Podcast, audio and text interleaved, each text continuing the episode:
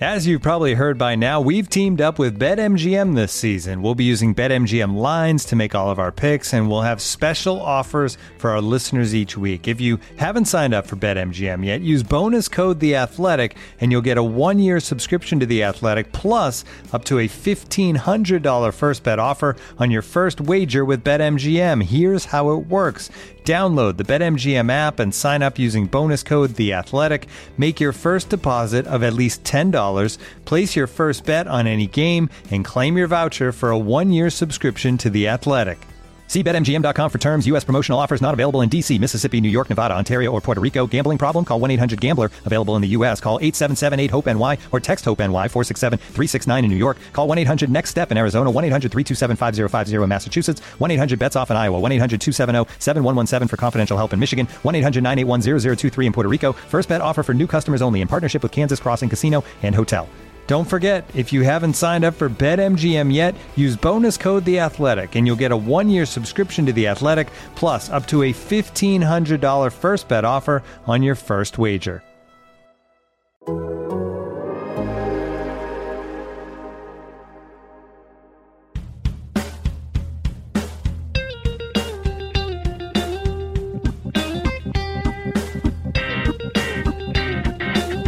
Hello, friends, and welcome into Rates and Barrels. It's a uh, mid March edition. I am Chris Welsh, and there is no Eno, there's no DVR.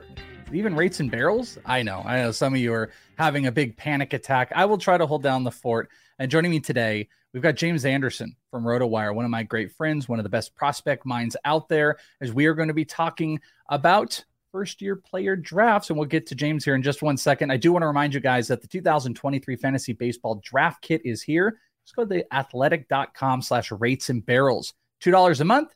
You'll be rocking. Why not? Get all the great stuff. You can get all the Eno's great work, the kit, got my dynasty ranks. Check it out. Athletic.com slash rates and barrels. You can find my dear friend James Anderson on Twitter at RealJR Anderson. James, what's up, buddy? Oh man, so much going on this time of year, dude. But uh happy to be here with you.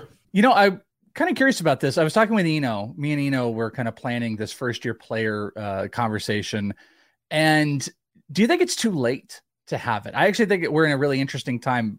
And the reason I ask this is like you and I doing, you know, you do the RotoWire prospect stuff.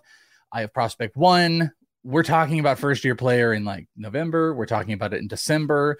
January seems to be like the really big hot first year player spot, but we're doing this in early March. There's still dynasty drafts that are going to start.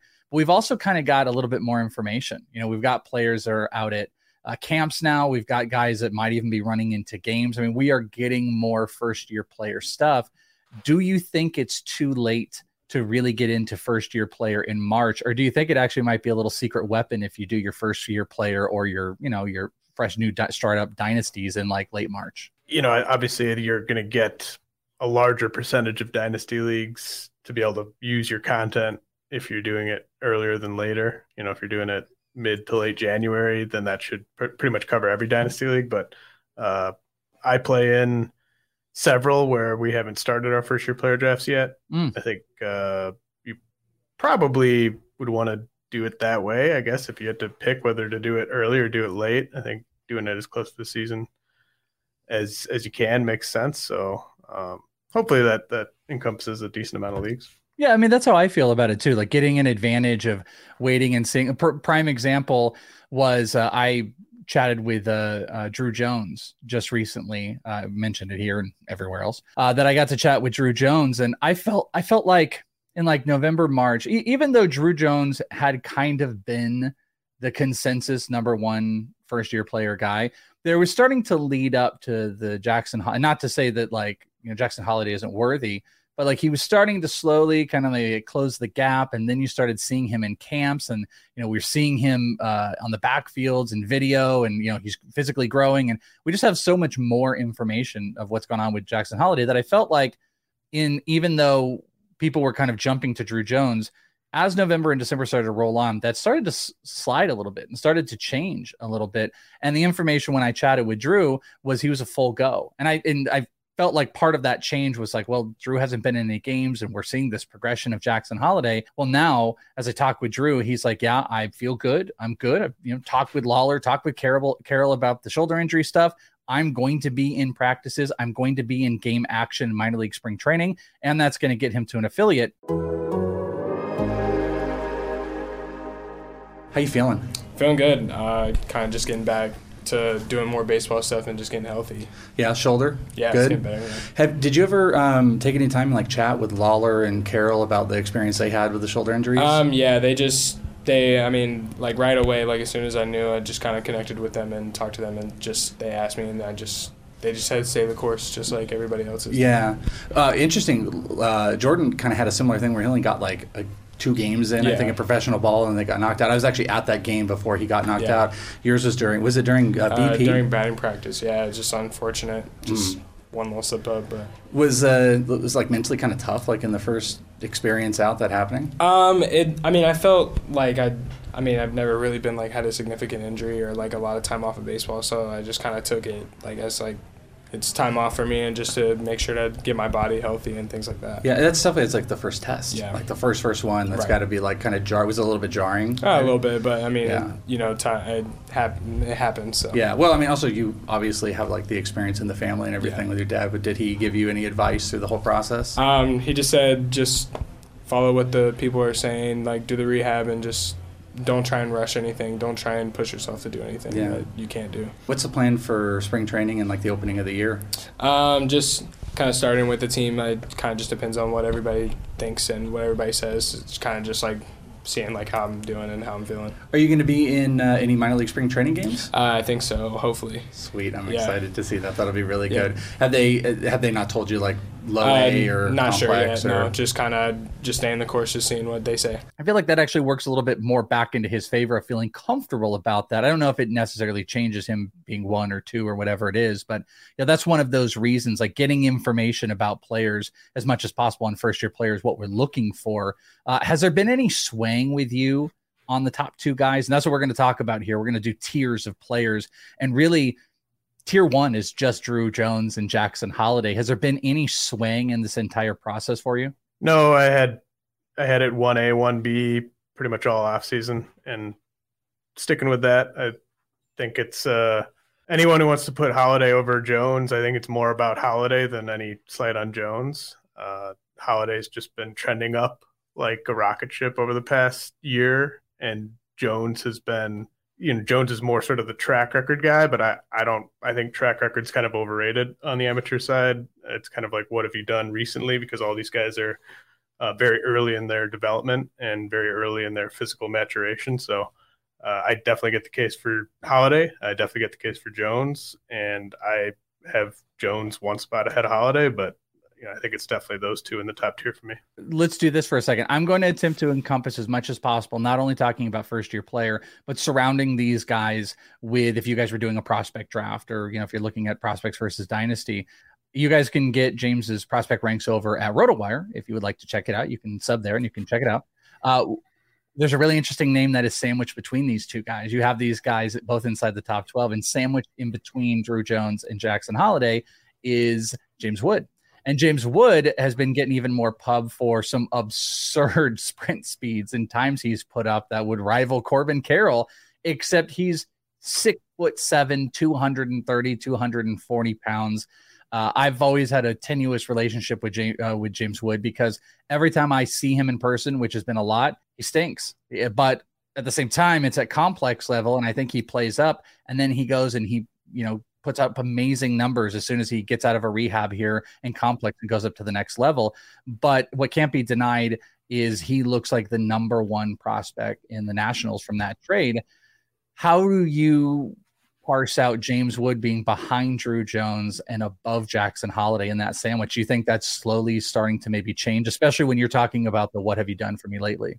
I, I think it'll just be that same order for me uh, on the next update. Uh, I kind of lump those three together because I think they are the three best prospects that don't have any upper level experience under their belt. So obviously Woods played at higher levels than or has more experience at, at higher levels, you know, A ball basically than uh than Holliday and, and obviously more than Jones. But I think those guys are all kind of moving on a similar trajectory towards the majors. I wouldn't be surprised if they all debut the same year and I think they all have just massive ceilings. So uh, all the guys I have ahead of them, I expect to beat them to the majors by at least a full year. And so these these three are kind of the elite guys that, that you won't see anytime soon. Well, that's kind of telling if you think that Holliday and Drew Jones would come up at the same time as James Wood. That would also probably show that they are jumping and skipping levels. I mean, James is what probably going to be at high A to start and maybe push double A. I'm expecting both uh, Holliday and Drew Jones to be at low A this year and maybe move to high A. But do you think there's at some point like that's going to change and Drew Jones and Jackson Holliday are going to even just move forward, even maybe at the same level of where James Wood is? Yeah, I think I think Jones and Holliday are the types of guys that that are going to move very quickly by prep hitter standards. Uh, and then I also think if you look at team context, the Nationals are further behind the Diamondbacks and the Orioles in terms of when they're going to start contending. So I don't really see any reason why the Nationals would bring James Wood up any sooner than they need to because they're going to be really bad for the next at least three years. So uh, you could see a scenario where Holliday is kind of the final piece to the puzzle for the Orioles, or Jones is kind of, um, you know, they're ready to kind of push for a wild card spot and they break camp with with Jones in center field or something like that. So uh, team context factors in the fact that Wood is this ridiculously tall specimen.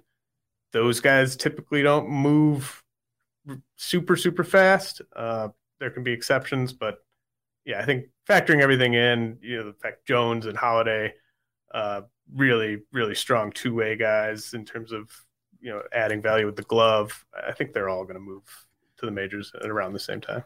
What would it take for Holliday to jump Drew Jones in your mind?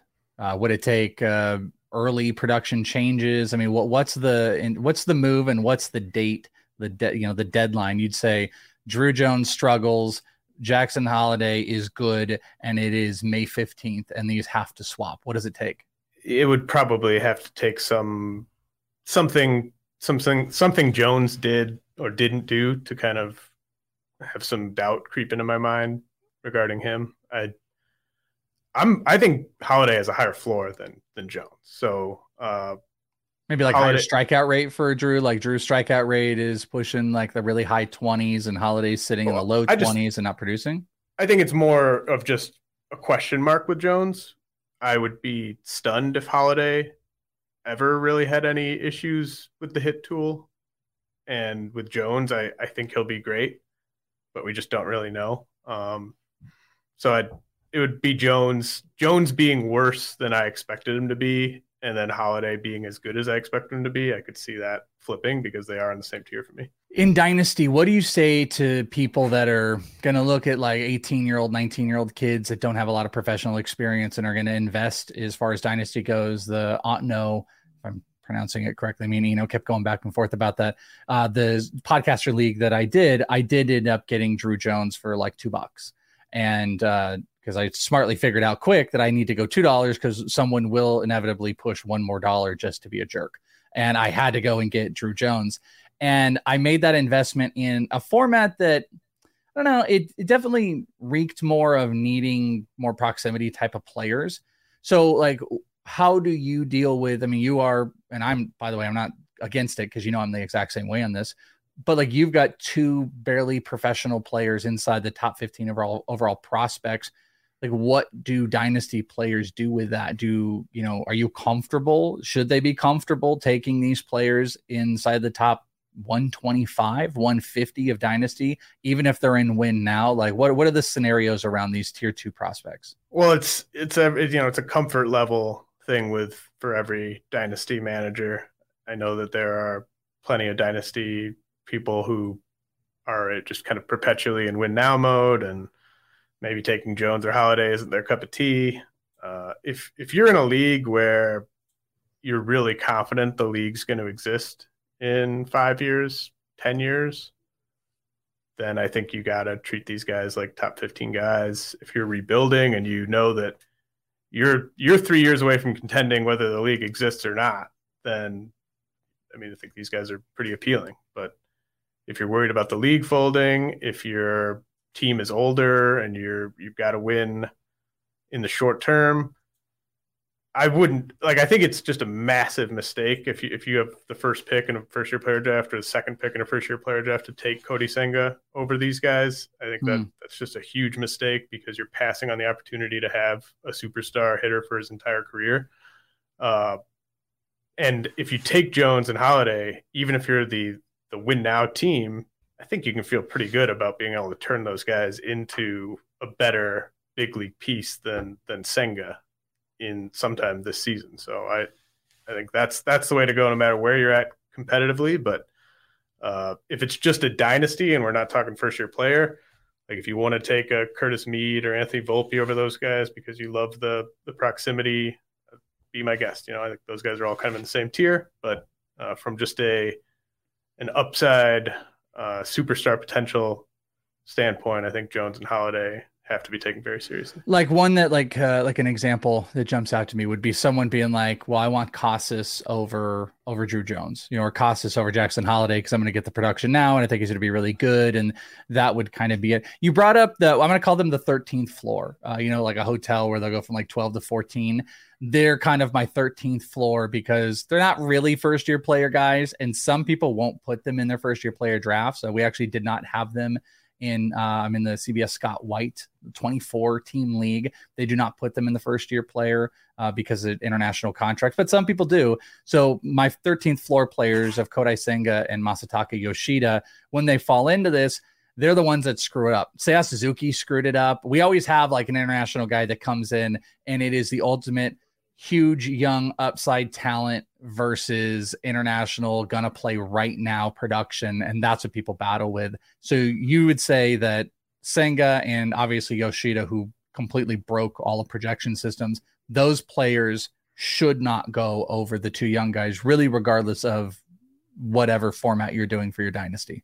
Yeah i mean it you know if we're talking dynasty we're talking about a league that's got spots for minor leaguers and these are these are two of the best minor leaguers out there, and uh, just because Senga and Yoshida are older and and had success in Japan doesn't mean that they're super safe in terms of being top 150 players. They're fairly safe in that they're going to be playing in the major leagues, but we don't have any guarantee how good they're going to be, and I I don't think there's really any case to say that they have anywhere near the type of ceiling that that Jones and Holliday have. Looking for an assist with your credit card, but can't get a hold of anyone? Luckily, with 24 7 US based live customer service from Discover, everyone has the option to talk to a real person anytime, day or night. Yep, you heard that right. You can talk to a real human in customer service at any time. Sounds like a real game changer if you ask us. Make the right call and get the service you deserve with Discover. Limitations apply. See terms at discover.com slash credit card. And now, two pigeons bemoaning the fact you can stream DirecTV satellite free. You see this? A family watching baseball on DirecTV with no satellite dish in sight. Let's heckle them. You call that changing the channel? Choke up on the remote, buddy. I hope getting all these games on DirecTV makes up for your mother not pre-chewing your sunflower seeds. DirecTV has the most MLB games. Visit DirecTV.com. Claim based on total games offered on national and regional sports networks with choice package or higher. Availability of RSNs varies by zip code and package. High-speed internet service required. Terms and restrictions apply. Also, uh, Senga, I kind of struggled in that. What did he have a start? Uh, I guess it was two days ago. He was showing off the Ghost Fork, which I think got Jordan Walker. Uh, if I'm reading this right, too, it had 41 inches of drop, which is relatively absurd. Um, he threw 10 sweepers with an almost 2,900 RPM, and he maxed out on the fastball at 99. This is Senga, but there were some early control struggle issues. If you're in a startup dynasty, and uh, you want to win now, the same. I mean, I know you've kind of answered it. I'm just trying to build different scenarios. Is there that scenario where you're in a dynasty startup where like everyone's together? You know what I mean? It's not like a separate prospect draft. You got to do them all together. Senga or Jackson Holliday and win now. And still Holliday. Yeah, still Holliday. And I, I was there for that uh, Senga start a couple days ago. And oh, you were in Florida for first pitch, right? Yeah, yeah, yeah. Baby. And uh, I, I got to watch his bullpen session before the game. There were this was one of those fields where the bullpen is is on the field. It's not behind any walls or anything. And so you had like 200, 300 Mets fans just crowding these these railings about like 40, 50 feet away from Senga during this bullpen session. And dude, he could not throw a strike at all in this mm. bullpen session. I thought that the control was going to be an issue in the start, and he did walk the first two guys. Then, you know, props to him. He he kind of started started throwing the filth. Guys weren't laying off of it the way they probably should have. I mean, I think if I if I were Arenado, Goldie, Jordan Walker, I would have been make him th- in in make him throw a strike mode. Uh, and I think uh, just from what I saw, you know, I think the control could be an issue. There could be some ugly outings. Uh, hopefully, that was just nerves because of how you know that was his first stateside game action. There were a lot of Mets fans there. You know, maybe it was just some nerves, but I didn't leave that start feeling like, oh crap, I got to get this guy. Obviously, the stuff was great, but uh, I mean, it was kind of it was kind of odd to just see him just be completely unable to throw a strike in a bullpen session without hitters in the box. Well, that's another first year player draft pitcher that I'm all too familiar with that fails to even in practice sessions throw strikes on fastballs. That's a problem. What were your uh, any takes on that uh, fork on the ghost fork that you saw in person? Well, I wasn't uh, right behind the plate like where the scouts are, so I mean, I think you know any anyone could have a similar take by just watching video as as I would. I mean, it was it was great. You you mentioned all the the metrics and everything. Uh, it's not an issue with the stuff at all. Obviously, you're, if you're touching 99 and you got that that type of movement on the off speed pitches, you could miss a lot of bats. Um, it's just going to be all about the control for me. Yeah, I'm watching a video too that it has me thinking. Like my initial reaction, and I think I said I might have said this before with with a guy that the dominant pitch, and you could call it arguably dominant pitch, but if I have a guy that struggles with high velocity fastballs with command and has like this dominant breaking pitch, I go back and think of dominant uh, Casey Mize when he was coming up, and everyone was talking about the splitter. And my big thing was like, well, just don't swing at the splitter. And, and you saw in his first couple starts where guys were just not swinging at the splitter at all and were forcing him to throw strikes with the fastball, and they were beating him up. So your ability to throw strikes in, in different spots is really important. But I'm watching this video of uh, Pitching Ninja right now, and the release point is really interesting because he overlaid the 98 mile an hour fastball and this 83 mile an hour fork. And I could definitely see how are you, they're going to have to figure out like the different release points uh, or the, you know, the quick movement off the hand to decipher those to not be swinging at them. But to your, to what you said, like it might simply just be you don't swing early in counts and you make him throw strikes. You like you just make him throw strikes early on. Hilariously, like this whole Miguel Vargas situation where everyone knows he's coming up and he's not swinging, and yet he still has walks and guys can't get it over. That might be an approach to have with Senga, but. I mean, to your point, like you didn't walk away super impressed with him. So the floor 13 players, they've got their spot. Masataka Yoshida, I think, is interesting. But if I'm in a first year player personally, I don't consider uh, Yoshida until probably at least the eighth or ninth guy, even if I'm in win now. And Senga's tough. You know, if I were in a I were in a dynasty and it was first year player and I had like the fourth or fifth pick, I personally couldn't pass up the big four. I consider the big four. We're going to talk about tier two here in a second. When you get to five and you start looking at guys like Cam Collier and Neto and Brooks Lee, like I might be willing to take that risk with Senga, regardless of some of those early uh, issues, because that three pitch, pitch mix that you just bring up, even with command issues, it's something you might want to bet on. A 99 mile an hour fastball, big sweeper that's getting whiffs, and a ghost, ghost fork, which is going to keep guys on their toes the whole time. Those are things that I feel like pitchers and pitching coaches could work with. It's just how much involvement do the Mets pitching coaches really even need when you have Verlander and Scherzer out there? Like what what do you what do they get taught? So you hope the pitchers might um, move off a little bit on them. Uh, the tier two in first year player, I put five different players in here, even if I don't necessarily agree with it. Elijah Green, Termarr Johnson, Brooks Lee, Zach Neto, Cam Collier. I believe that is tier two when you're looking at all these players. It mixes in different. How do you rank out these five? I don't remember what your order is. Uh, Termarr is uh, definitely number three. Uh, Elijah Green is four.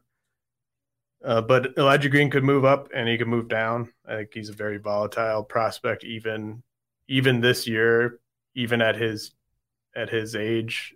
Uh, you know, the strikeout rate it could be scary, it could be manageable, and if it's scary, I'll slide him down. Uh, but I think that the upside justifies him being at at uh, four behind I, behind Johnson. I almost put those two alone, by the way, because I personally believe they're kind of in their own sector. Like I love Termarr Johnson, and I think people are kind of coming back around on it. Elijah Green might be the most physically gifted player in this entire draft, but he's got big strikeout issues. So they could almost you could almost argue that this is like tier A, tier two A, and then it's tier two B on this because I I know you and I don't disagree, but I feel like there's some people out there that you start to look at these high school guys, both that have a couple warts on them, if you will, and they go, Well, I would rather Brooks Lee, who's got tremendous power, a great bat, and might move to a corner spot. Zach Neto, who just hit uh, a big double the other day, looks a little overmatched, but he's always got an interesting approach who I really love. And then, you know, in first year player, you get around the prospect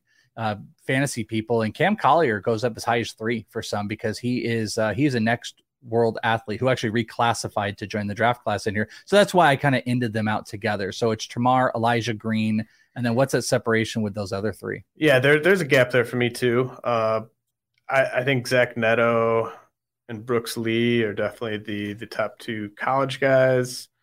Uh, I prefer Neto. Uh, just think he's more likely to contribute in all five categories, uh, whereas I don't think Lee's going to run it all.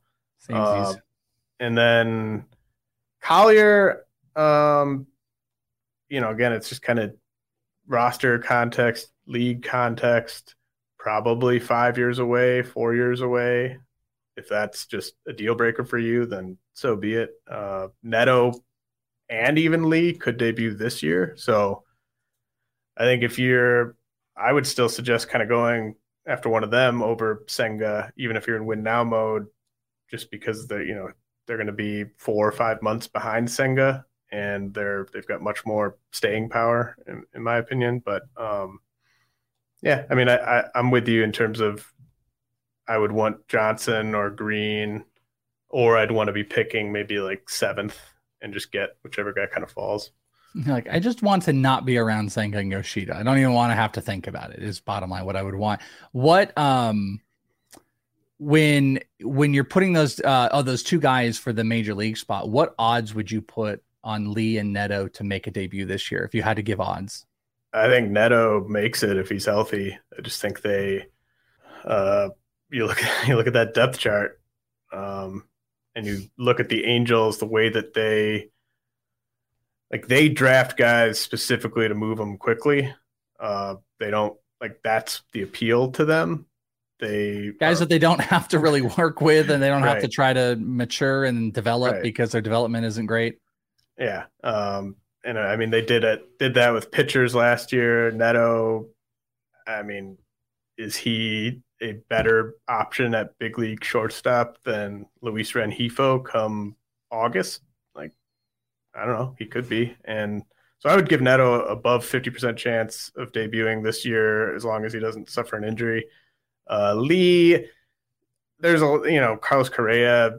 Every time he gives a quote, it's kind of take it with a grain of salt. But uh, you know he thinks Lee's ready for the big leagues this year. I don't see any any really obvious path for him. That's a crowded depth chart. They've got plenty of guys who've been paying their dues in the upper levels who are infielders. So I don't. I would say definitely under 50% on Lee, but he is so he was such an advanced college hitter that I wouldn't rule it out and I think he is probably the best just bat in general. If you're trying to, you know, make that guess is Lee, but I, I've been a Neto guy. My only concern with Neto is like, so I was watching, I went back to watch replays because I tweeted out this video, that Neto uh, double video. And the, the thing that jumped out to me, and I completely forgot about this because one of the things I liked about it was he had this really mild uh, approach on, it was a two strike count. And I just had forgot that his version of like choking up on the bat is on two strike count. So in the first two counts, any you know non two strike count, he's got this really really big front leg kick. I, I, think it's reminiscent of Royce Lewis, and that's kind of why I've comped him to Royce Lewis. He get, just gets, I mean, that knee probably gets up, you know, to like middle of his rib cage. It just really gets up there. But then in two strike counts, the leg barely moves, and that was where he stuck into that double. My problem with him is, boy, did he look overmatched. And I know it was like one of the first, or maybe was the first spring training at bats he's getting, and you're going up against more major league pitching. But they just brutalized him with the fastballs when he was implementing that front leg kick, and his timing seemed off. And then when he got into simple, like simplified, I want to make contact mode, crushes the double to right center field, and he flew. I think actually turned it into a triple. Like he's a super fast, athletic guy. My only worry with Neto is that he is going to have some early struggles. He's going to run into like early contact struggles that the team is going to be a little bit worried about, and they're going to have to develop him longer. That they're not going to take guys like David Fletcher and Rengifo off of the team in favor of him. So that's my worry about Neto for this year. Brooks Lee is interesting because you could look at the depth chart and be like, oh, there's not a path right now because they do have a lot of guys. And if he goes to third, if Kir, you know, Kirilloff could go to DH, Miranda could go to first, Brooks Lee could be in at for uh, at third with the the potential to play shortstop once Royce Lewis is there if they need the depth. But I, I would probably put both. I put Neto at like 35% and Brooks Lee at like 30%, which I would love. But it, it's part of the case of like what makes them so interesting when you're drafting these guys. You have, let me do a couple uh, differences. Termarr Johnson is four spots higher than Oswald Peraza, who's making time this year. What do you like about Termarr over Oswald Peraza if you were trying to break it down to someone who is just freaking out because they need production now? Why Termarr over Oswald Peraza? Well, if someone's freaking out and they want production now, I have no problem going Peraza over Johnson. Uh, I think Johnson's just got more impact potential offensively, and I think he's going to move pretty quick for for a high school hitter. But I mean, I, that's a they're in the same tier, so I would not spend any time trying to talk anyone out of Peraza over Johnson if they're trying to win now. Okay, yeah, I mean, like Peraza's got a better stealing potential, but I think the contact is going to be better than Termarr Johnson. Uh, let's try one with Elijah Green. Let's see. You've got Elijah Green. Okay, Elijah Green versus Colton Cowser. You got Colton Cowser once, but I'm pick. I'm really like picking at you here because these are guys are next to each other. And at the end of the day, I know personally I can speak for James because I am the same way. You you want to pick one guy over the other. One guy being 22 and one guy being 23 isn't the biggest thing in the world. But like, what is a separator for Colton Cowser to be above Green when you have big questions on uh, on Green? So yeah, I mean, I, I would just say that Cowser is much, much, much, much, much safer than Green. uh, Green Green has 40 homer potential realistically. Cowser probably doesn't have 30 homer potential realistically. So um, there's definitely a gap in terms of the tools in certain facets of the game with them. But uh, Green could just Green could just not even amount to anything. And Cowser is going to probably debut this year. So um, just the safety factor with Cowser, and it, it's not like he's got a, a, low ceiling. I mean, he could he could be a 2020 guy. So mashed a homer in spring uh, just the other day. Uh, that's seven players. Of those seven, how many are top 50 prospects in the first year of these first year player guys? Uh, in your mind, let's see. So um, we know Drew Holliday, Elijah Termarr are right, and then uh, Neto is Collier is like Collier and Neto are, are just inside my top 50, but that's it. And then Brooks Lee's right outside of it. Uh, see, not right outside. He's he's in he's kind of around like 70. Okay, so he's, oh, he's a little bit further. Okay, so six of the guys we talked about, the first two tiers, are in James's top 50 of overall prospects. Takes us to tier three. Uh, I, this isn't in a specific order I put these guys in or my order or anything like that, but you have Spencer Jones with the New York Yankees, very, very popular right now. A lot of Aaron Judge comps that are being thrown around. Kevin Parada, who I think is a lot less popular with people. I'm a little bit higher on him with the New York Mets catcher. Drew Gilbert with the Houston Astros and Chase DeLauter, who's going to miss some significant time uh, suffering, uh, I think it was a foot injury, uh, but he's going to be out for a bit. Drew Gilbert's in there. And if you wanted to argue, let's just do it. Let's put Gavin Cross in there. Gavin Cross had a day. I had him in tier four, but let's go. Spencer Jones, Kevin Parada, Gilbert DeLauter, and Gavin Cross. Two favorites out of tier three, if you had to pick.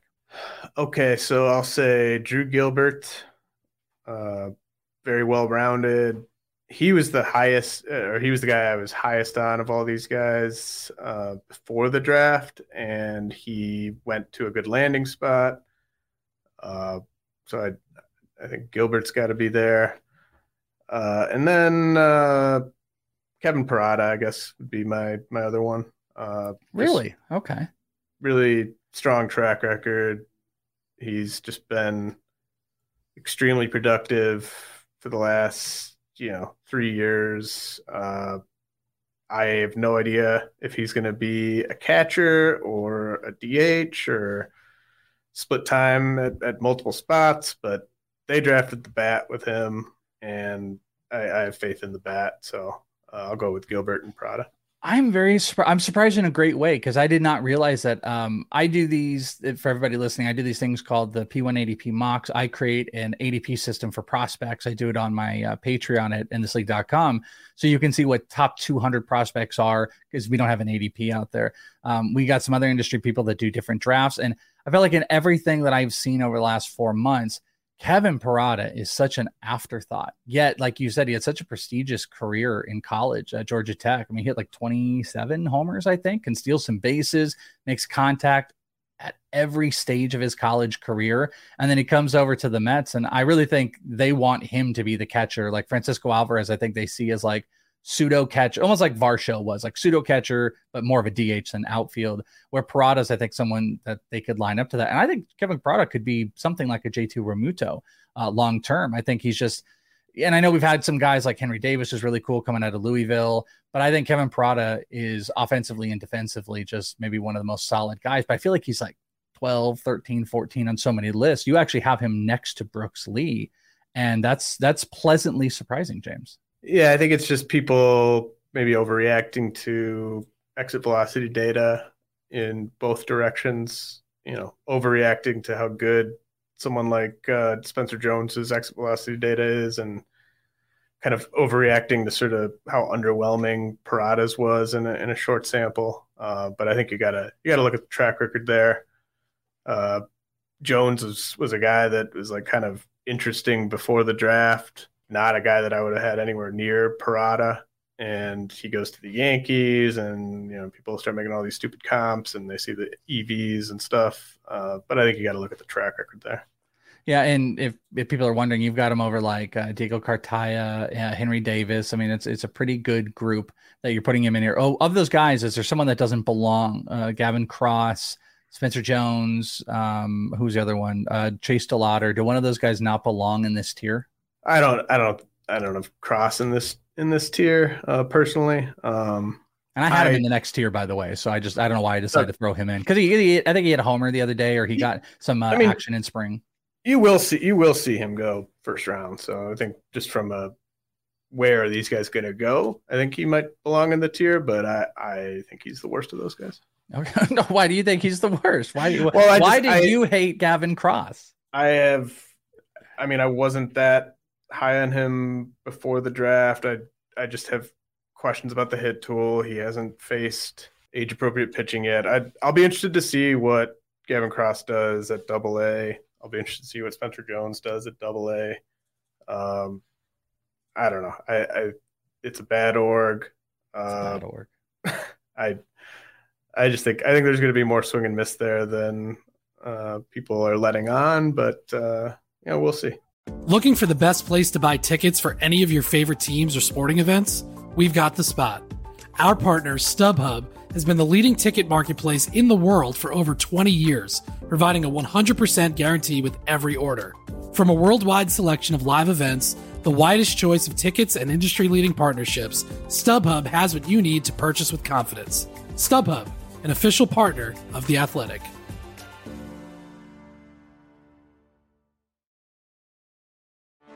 Get ready for the greatest roast of all time the Roast of Tom Brady, a Netflix live event happening May 5th. Hosted by Kevin Hart, the seven time world champion gets his cleats held to the fire by famous friends and frenemies on an unforgettable night where everything is fair game. Tune in on May 5th at 5 p.m. Pacific time for the Roast of Tom Brady, live only on Netflix.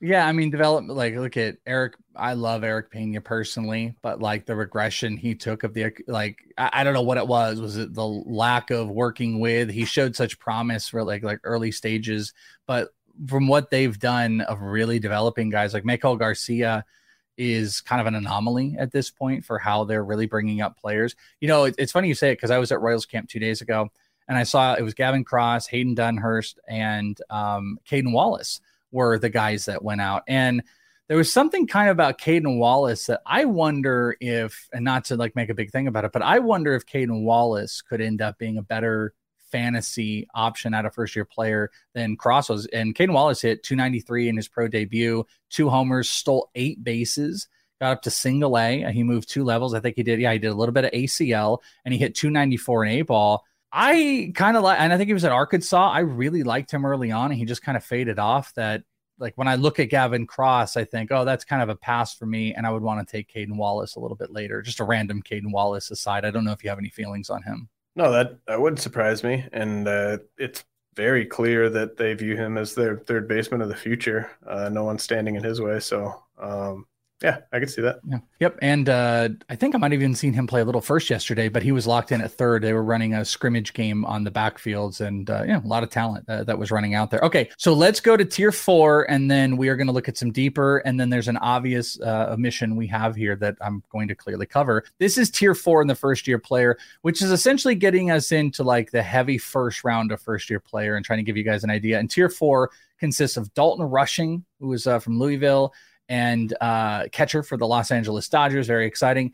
Jett Williams, who's going to clearly be the first person we talk about because James really likes him. Jacob Berry is one of those players, kind of like Kevin Parada, that has really fallen off. This former US, uh, U of A uh, first baseman who went over to LSU. He hits, but kind of defensively has some weird questions.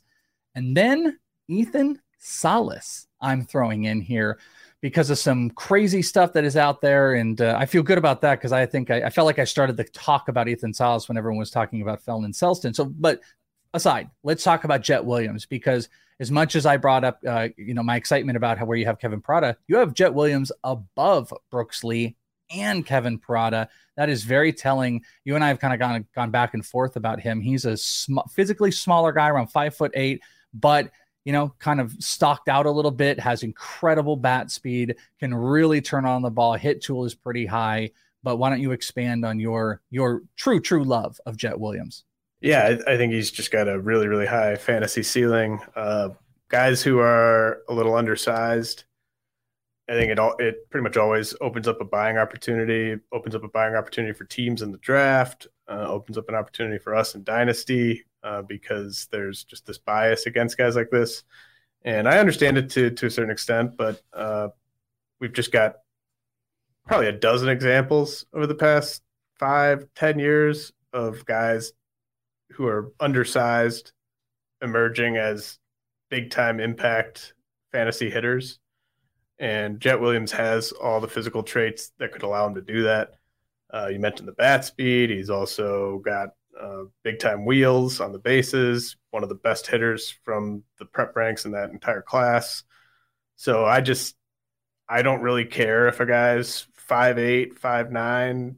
If if I love everything else in their game, I think we've had enough examples to to kind of show us that you can be a superstar in the big leagues without being five foot 11, six foot. So uh, if the only reason you don't like Jett Williams is his height, then that's fine. But just acknowledge the rest of the rest of his uh, profile is extremely exciting for fantasy. It it kind of reminds me of, and I'm not. This is a negative, but it kind of reminds me of like when Nick Gonzalez came up because Nick, I think they listed him at five ten. I don't know. When I saw him out of Mexico State, like it was like five nine or something. It's a smaller guy, but you could see where the physical bulk was going to come in. Nick Nick Gonzalez had some of the best bat speed I have ever seen in the college side. Uh, it was tremendous. And obviously, like he didn't take all of that. But the funny thing is, is like Jett Williams is a better hitter and he steals more. He was a perfect six for six in 10 games in the minor leagues this past year. So, I mean, obviously the attempts are going to be a little bit up, but he was really able to go. So I know Jett is definitely your guy. Ethan Salas, I want to talk about. So I planted my flag earlier in the year on Prospect One, especially right around the J15 time. J15 is when the international players are allowed to sign. And Felnin Celesten with the Seattle Mariners was one of the most popular guys. And I did an episode on first year player. And one of the conversations we we would have around that is that the international class doesn't have as much flair anymore. They go way later. Uh, there's multiple years now a track record of this hasn't worked. Uh, Robert Puason is like right in our face. Well, Ethan Salas is a player that I just was like, this is my guy. I don't care. He's a catcher. And then we get this article that came out recently that was it was a little absurd. It was like Ethan Salas Hall of Famer and blah blah blah blah blah. But he is a 16 year old James that is in camp. I saw him today. I was over there. He's working on the side, and the talk from his side, which I heard before it became public in this article, was that he might play low A ball this year, not just rookie. He might go to full season ball as a 16 year old. It's absolutely unheard of. So I had him higher than anyone in the world. I believe that's starting to change a little bit because of the buzz that's going on. I can't now get him in a few drafts I've done. I'm very curious at your Ethan Salas conversation. He might not be in this tier four for you at all, but I do think he has moved into this tier four, tier five of first year player that he's become more of a priority for people because this he might be the next big international thing. Yeah, I mean, I think it kind of comes down to uh, kind of what we were talking about uh, earlier. It's just like how long is your league going to exist? How do you treat catching prospects? Uh, you know, I like think about a guy like Harry Ford uh, Harry Ford hasn't done anything but positive things since getting into pro ball. He's yeah. had success in every aspect of the game, but he's still two plus years away. There's, I don't know, a dozen catching prospects in my top 100, 10 catching prospects in my top 100. Most people in Dynasty either have a good big league catcher or a really good catching prospect. So at a certain point, there's kind of a supply and demand issue at that position. And if you're talking about a guy who's at least three years away in Salas, then I, I just it's not something I'm really chasing, um, just because of the position. Uh, nothing against him, nothing against his upside or his talents, but you know, there's just even last year we had probably half dozen catchers emerge from being not top 150 prospects to being uh, top 100 prospects, and it's just how many teams in a dynasty league don't have a catcher they really like, you know. And if you have yeah. two or two or three catchers, what can you even get for them in a trade? We, we've kind of done this, like you and I have done this last two years. It's like the catcher renaissance is going on in fantasy. There's just like so many better catchers, and they're getting used in different positions, like you know MJ Melendez playing outfield and stuff like that. Uh, Francisco Alvarez is going to be a, a utility or DH type of guy but at the end of the day, like there's only so much you can keep going. I don't disagree with that. Even this year's class, I mean, we just talked about Kevin Parada. Dalton Rushing is another one of those who had maybe one of the best spurts um, coming out of the draft in short minor league stints than anybody else. There's only so much you can do. But I would say like the control, the pitch recognition from Ethan Salas at his age is already ridiculous. It's not absurd for 19 year olds to make even the majors. And I think that is on the table. That is literally what they're talking about as far as games uh, that he can call defensively, how he is as a catcher. We'll just have to see how he matures. He's someone I want to invest in. The problem is, I also want to invest in Dalton Rushing. That's another one of those. He has just jumped up boards from like November, if you were doing first year player, to now here in March. He's also a guy that's a little bit more tantalizing in like first year play or uh, dynasty draft. I'm sorry, not just first year player, but like dynasty drafts. If you're doing a fresh new dynasty, Dalton Rushing, you would want to take over an Ethan Salas because that guy might that guy might hit AAA this year, especially with how the bat is. So I'm curious at your Dalton Rushing takes. Yeah, I think he kind of belongs. Like I, I think I've got him and Spencer Jones back to back. I think he he belongs right in that mix. I think you could I could go back and forth on Parada versus Rushing and. Mm uh, part of what I, you know, you don't want to overreact to a small sample, uh, but he did have the best debut of anyone. Um, Easy. But whether you want to look at just basic stats, whether you want to look at hard hit stats, uh, and then you look at his kind of background and the fact that he was Henry Davis's backup for a couple years, it's you know you can sort of see how this might be a guy who's really starting to peak now that he's getting the, the reps that his his talent deserves, and uh, obviously in a great organization for development. And so when you're taking Dalton Rushing, I think you just got to view same way as like Parada. I think you're just evaluating the bat, and if if he's as good of a hitter as he sort of teased us with last year, he could play first base, he could play DH. I don't think they'll have a problem finding a spot for him. Uh, And Natural I, transition for catchers too. We see uh, going to third base. That would be something. Not saying yeah. he can, but we've seen that transition happen a lot of guys going over there. There is an obvious thing that we haven't mentioned whatsoever. Where are the pitchers? Good question. Where are the pitchers? Because they're not in the first round, a first year player. That and not saying it's not a talented group, but it's not as talented as in some previous years. Here's some names to chew on of where these pitchers are: uh, Cooper Hjerpe, Cade Horton, uh, Horton, uh, Dylan Lesko, Brock Porter. You've got Jacob Misiorowski, Landon Sims, and Kumar Rocker. Let's talk about two that you really like out of this group. I and, and do you agree that there's none in a 15 team that really belong in that space? You can obviously pick the top two. There's a couple high school arms, Brock Porter and Dylan Lesko. Dylan Lesko might be like the number one pitcher if there wasn't some injury in high school stuff out there. Uh, Landon Sims struggled uh, with uh, having Tommy John surgery and he hasn't really pitched. Cade Horton kind of came on really late. There's a lot of pitchers in here. Is there a pitcher that belongs in the top 15? And give me two that you want to break down. Well, Cooper is my top guy, and I, I have taken him top 15 in one first year player draft, but there's some context. Uh, like I really needed pitching in this league, and I had enough offensive depth where it's just like it was way more worth it for me to roll the dice on Hjerpe than to take a Dalton Rushing or a Drew Gilbert in this specific league. Uh, so I think if, if you're just desperate for a pitcher, uh, maybe if you're in a points league or something like that, I think it's fine to take Hjerpe in the first round. So Hjerpe's obviously one of my guys there, and then I'll, I'll say Cade Horton for the second one.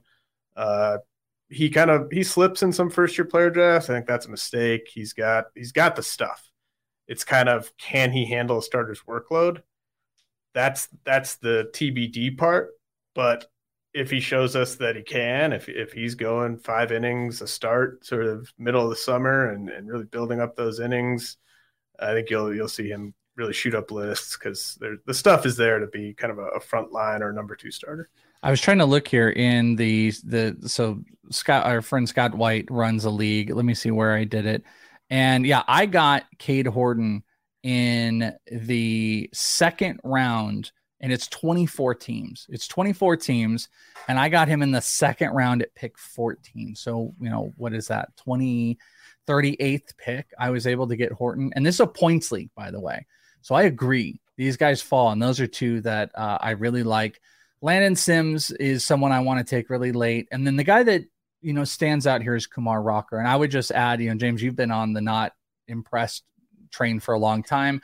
I definitely tried to give benefit of the doubt that it could fix, and it's just not happening. Like I was at, um, I shared that video of uh, Jack Leiter throwing the other day, and Kumar Rocker was there, and just during this little simple throwing, you know, session, just fastballs all over the place. It still cannot be commanded, and until I until he maybe pulls a Hunter Greene and finds comfort at any part of the count throwing that slider, which he needs to do, and finding some semblance of command, I just don't see him as a starter. I really think he's going to go into relief, and, and I'm out. Uh, and I wasn't out before, and that was wrong.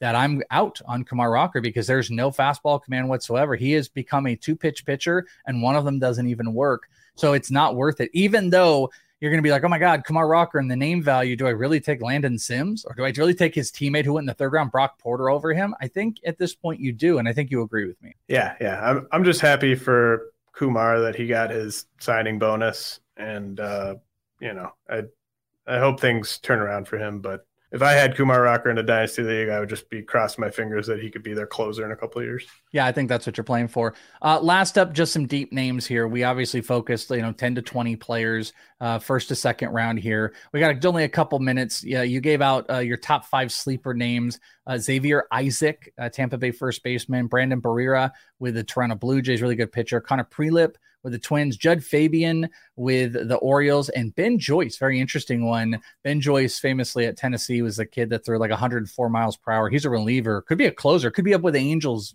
sooner rather than later. Um, you want a quick little snippet on one or two, or even all of these guys? These were your big top five deeper names in first year player. Yeah, I mean Isaac and Barriera, uh, prep guys, upside plays. You know, they're kind of boomer bust. Uh, Isaac, I think, is just going to be an exit velocity king, and that that alone could push him up rankings. But I think there's big time upside with those two. Uh, Prielipp, I don't even value Prielipp that much lower than like Cade Horton or Cooper Hjerpe. I think he's the, the, third best college pitcher from the class. I think the Twins uh, got a steal there. He just had Tommy John, I think. Uh, I think that ended the year, correct? Uh, he had it at Alabama, but he's throwing like he he's been throwing since the fall, I believe. It was like early, early in last college season, so that's probably why he's back doing it.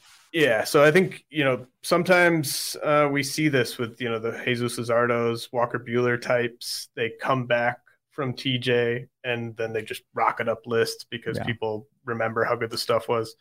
Uh, Jud Fabian was a guy that I'd been out on for a while. Obviously, he's been on the draft radar for years. But the Orioles get their hands on him, and all of a sudden he's making really good swing decisions in a brief sample in pro ball. So I think there might be something there. Big time tools. And then, yeah, Ben Joyce.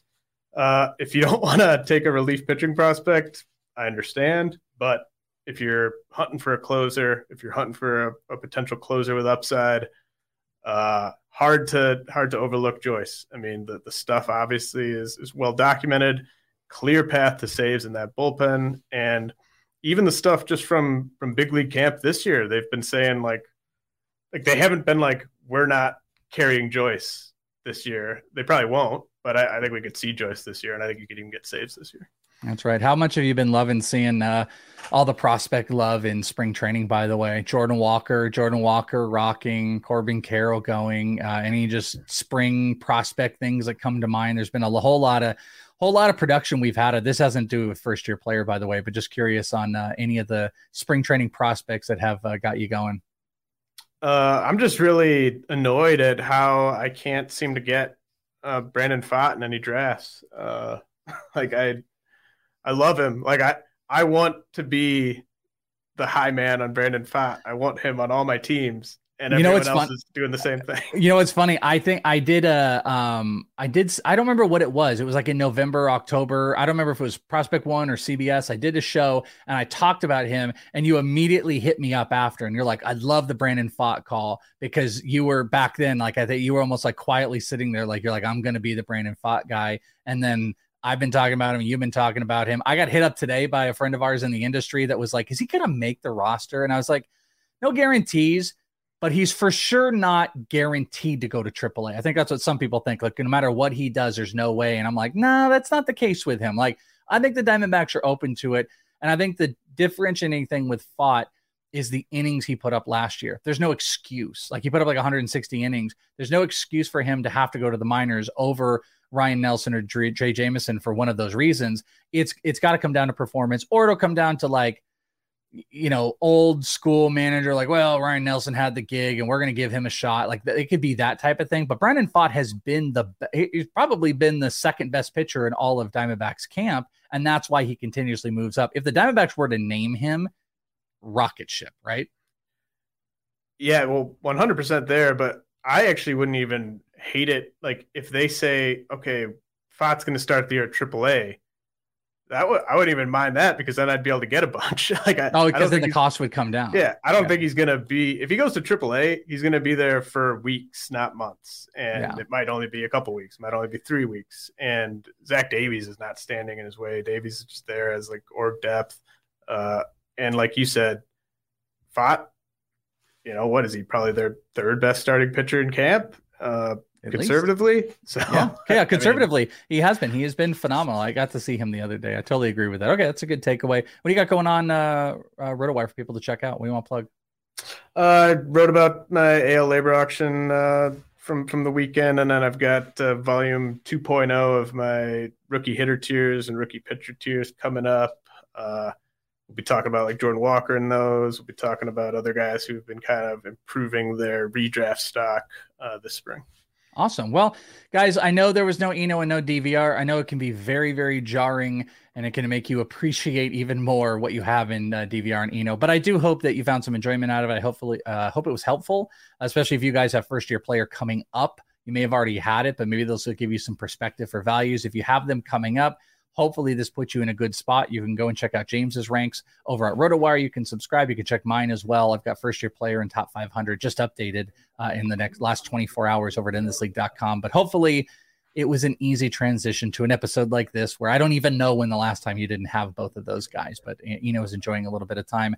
That is going to do it here at Rates and Barrels. If you guys want, go and check out theathletic.com slash rates and barrels to subscribe, get the draft kit help you the ultimate stuff. Uh, I've got some stuff in there. You know, everybody wrote a few little things, and there's a whole bunch of stuff in there. You can get the pitching plus projections, my dynasty ranks, and all of the fantastic articles. It's something I forget sometimes. I go to an article, I'm like, oh, this looks like a great article. It's the athletic, and I can easily click on because I have my subscription because I'm working here right now. So it helps out. Uh, but that's going to do it for the episode. You can find James on Twitter at RealJR Anderson. You can find me on Twitter at Is It The Welsh. We will be back later in the week. It's Al, it's Eno, and I'm actually going to be back here on Friday with uh, Eno as well. So a little bit more of me. Thank you guys for hanging out right here on Rates and Barrels. Bye, friends.